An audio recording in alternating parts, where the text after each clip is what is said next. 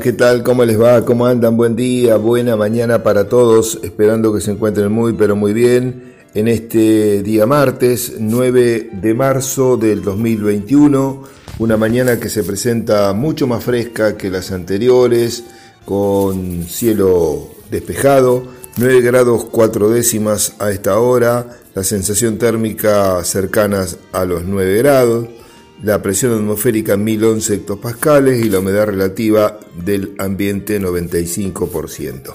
Como les decía, bastante más fresca, hoy tendremos una jornada soleada con una temperatura máxima que podría alcanzar eh, los 27-28 grados centígrados. El tiempo seguirá bueno durante los próximos días, al menos eh, hasta el fin de semana, eh, con temperaturas eh, máximas que podrían superar los 30 grados, por ejemplo, para el día miércoles, y probables precipitaciones o inestabilidad hacia el fin de semana. Entre sábado a la noche, domingo, inclusive esa inestabilidad se podría mantener durante 2, 3, 4 días aproximadamente.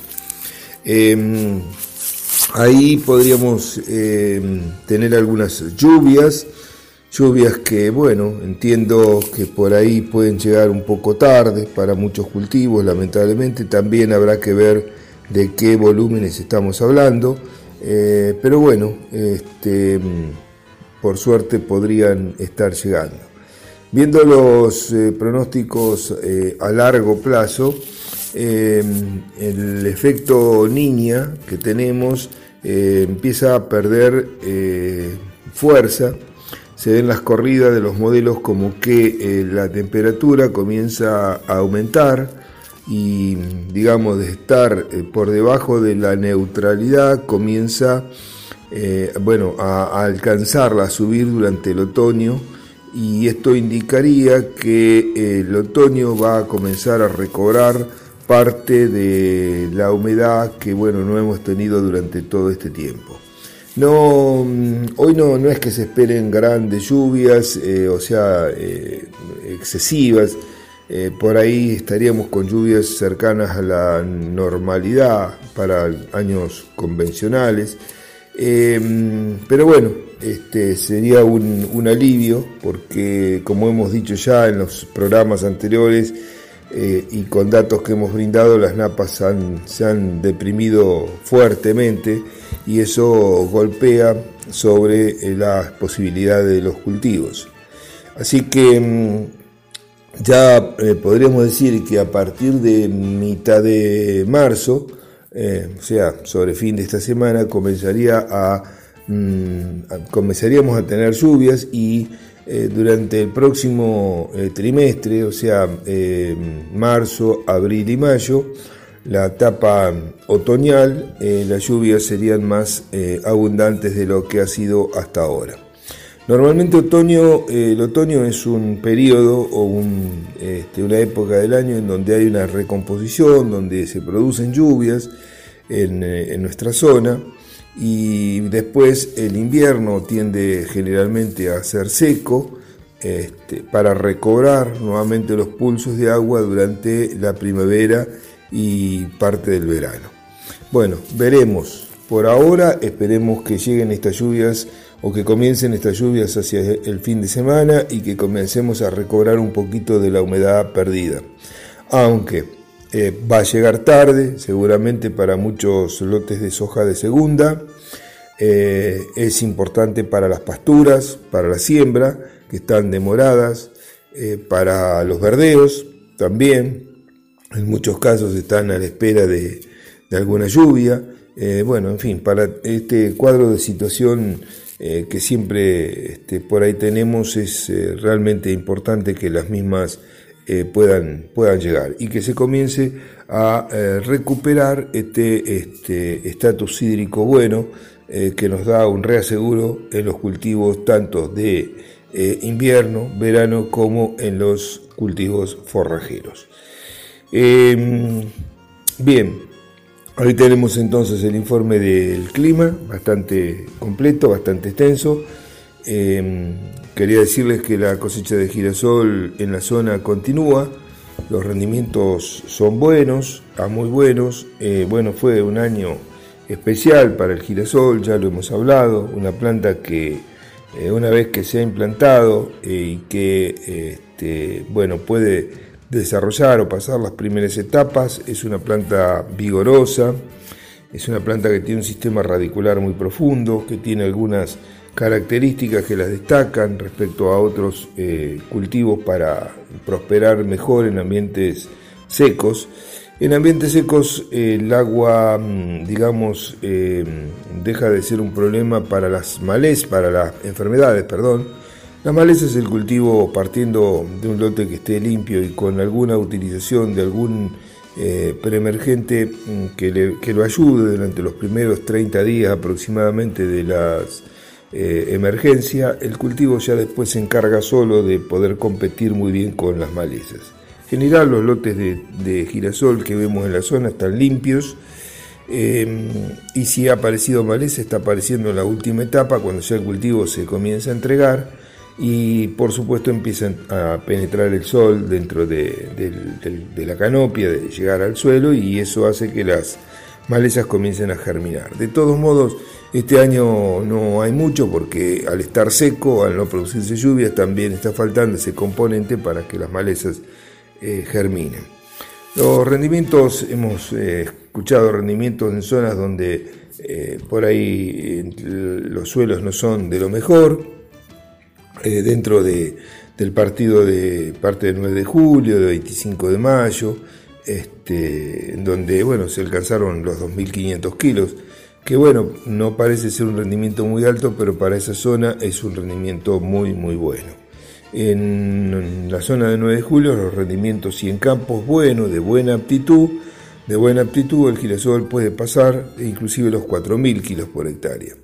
Em, así que bueno, este, esperemos que, que la cosecha pueda seguir avanzando, que se pueda aprovechar esta semana que tenemos de buen tiempo todavía hasta llegar el fin de semana donde, bueno, como dije, las probabilidades de lluvia, sobre todo hacia el domingo, son concretas y eh, lluvias que podrían prolongarse durante eh, cuatro o cinco días.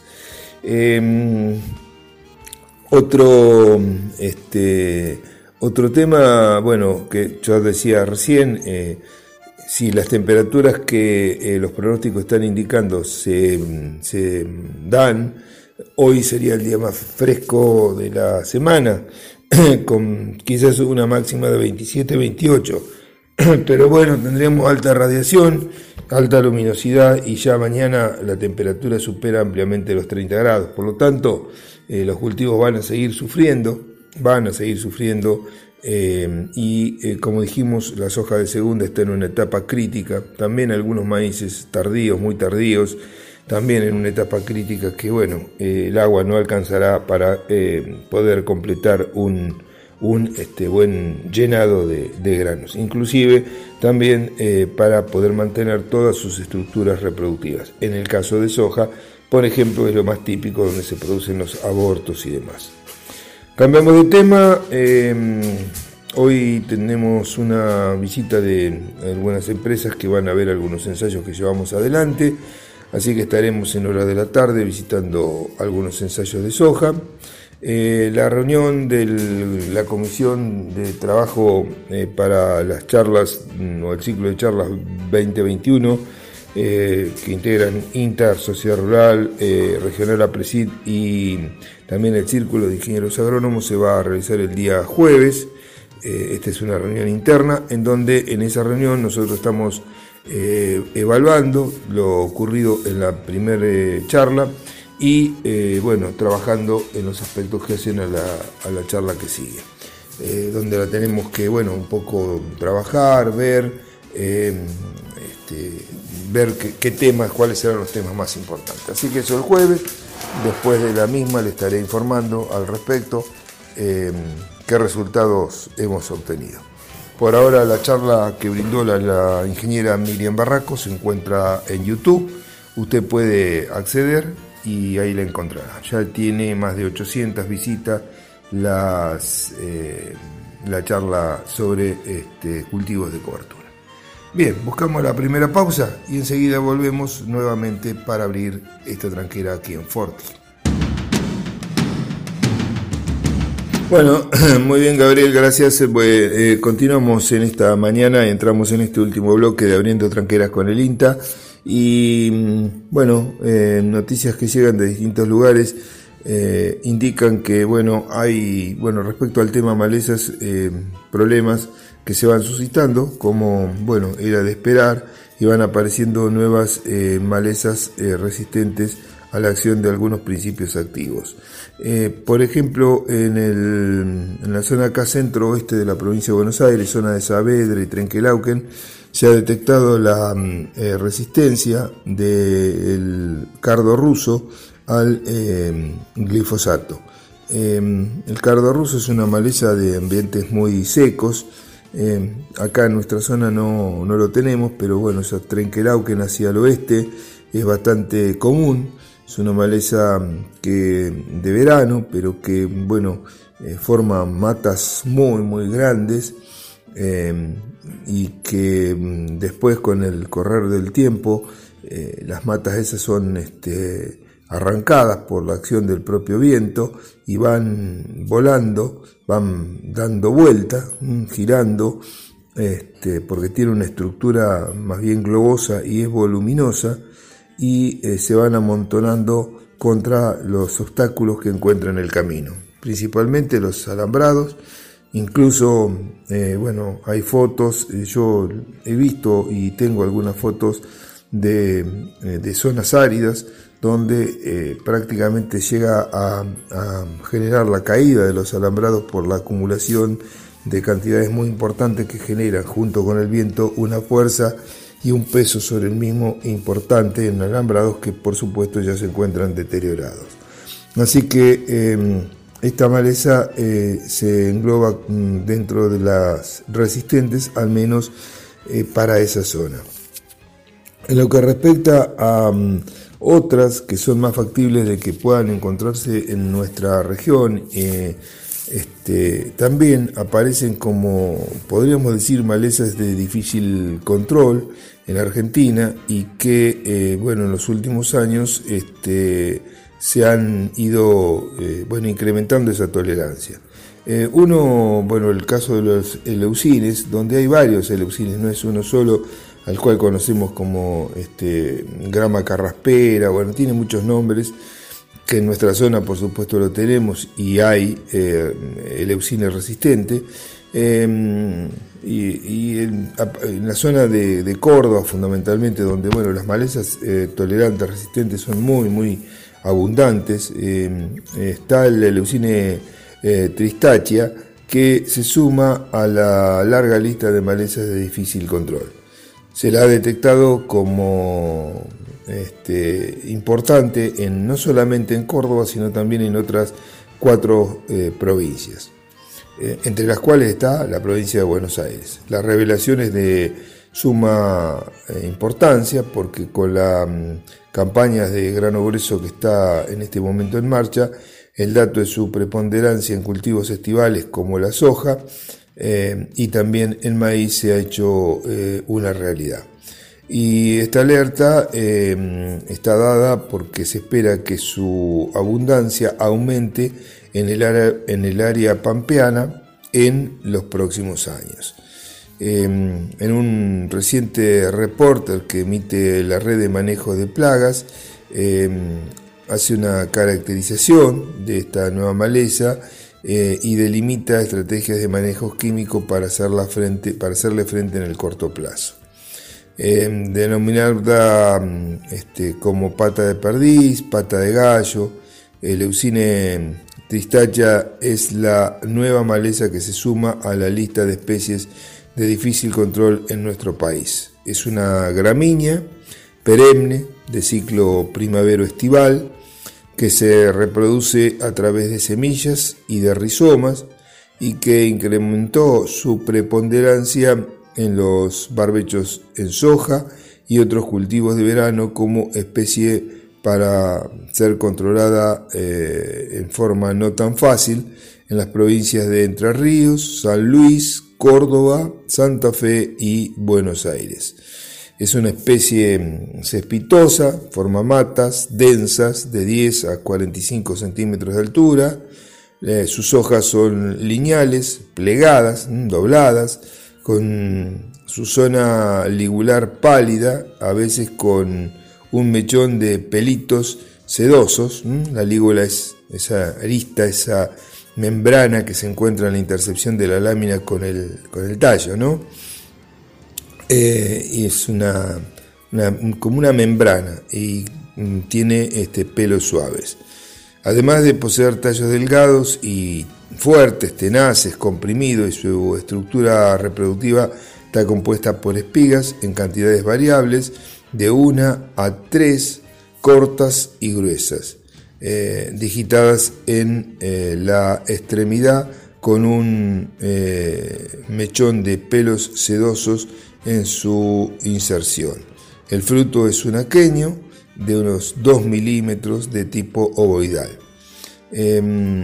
Bueno, este, es una maleza difícil, problemática, en este último tiempo y según eh, los eh, últimos estudios la han detectado como em, este, problemática. Emerge a mediados de octubre, vegeta hasta mayo, eh, creciendo en los cultivos estivales. Em, se han hecho algunos trabajos y se han demostrado de que, por ejemplo, las dosis de un glifosato a, razón de 3 litros, eh, la formulación al 48%, em, este, controla las tolerantes, pero las eh, que hoy ya tienen eh, más, digamos, resistencia, em, es necesario aumentar cuatro veces la dosis, es decir, habría que pasar a 12 litros para poder recién controlarlas. En el caso de los aloxifob, Em, los aloxifob, por ejemplo, eh, de em, controlarla en estados vegetativos con la dosis típica de 120 centímetros cúbicos de una formulación al 54%, en estados eh, reproductivos es necesario incrementar la dosis entre 8 y 16 veces. Eso significa hablar de entre 960 centímetros a un litro 900 respectivamente del producto antes mencionado. Y algo similar pasa con los DIN, en donde en estado vegetativo, eh, con la dosis de medio litro de un DIN al 24% formulado, eh, se la controla, mientras que en estados reproductivos hay que aumentar hasta 16 veces la dosis para poder controlar, algo que es inviable por supuesto, ¿no? Pero estos son estudios que se realizan a nivel de macetas para determinar el grado de tolerancia, el grado de resistencia que tiene eh, esta maleza. Em, la, eh, el, tema creo que acá pasa por, bueno, este, eh, no basarse pura y exclusivamente en este tipo de productos, sino que, em, como hemos dicho siempre, basa, se em, basa en un este, trabajo integral, en, una aplicación de prácticas eh, de manejo combinadas que mm, trabajen con la parte química, pero también, por ejemplo, la utilización de cultivos de cobertura, cultivos este, que ayudan, inclusive en algunas situaciones también las labores mecánicas pueden llegar a ser una herramienta. Problemas que se van dando y que siempre van a aparecer. No cabe ninguna duda de que cuando algo está solucionado va a aparecer un nuevo problema y así sucesivamente. Será cuestión de encontrar la solución eh, de la manera más práctica, sencilla y eh, viable para el control de las mismas. Con esto ponemos punto final a esta entrega diaria. Como siempre, nuestro agradecimiento por su atención. Que tenga una muy, pero muy buena jornada y bueno, mañana si Dios quiere nos estamos reencontrando una vez más para abrir junto al INTA una nueva tranquera aquí en Forti 40 FM. Hasta mañana y muchas gracias.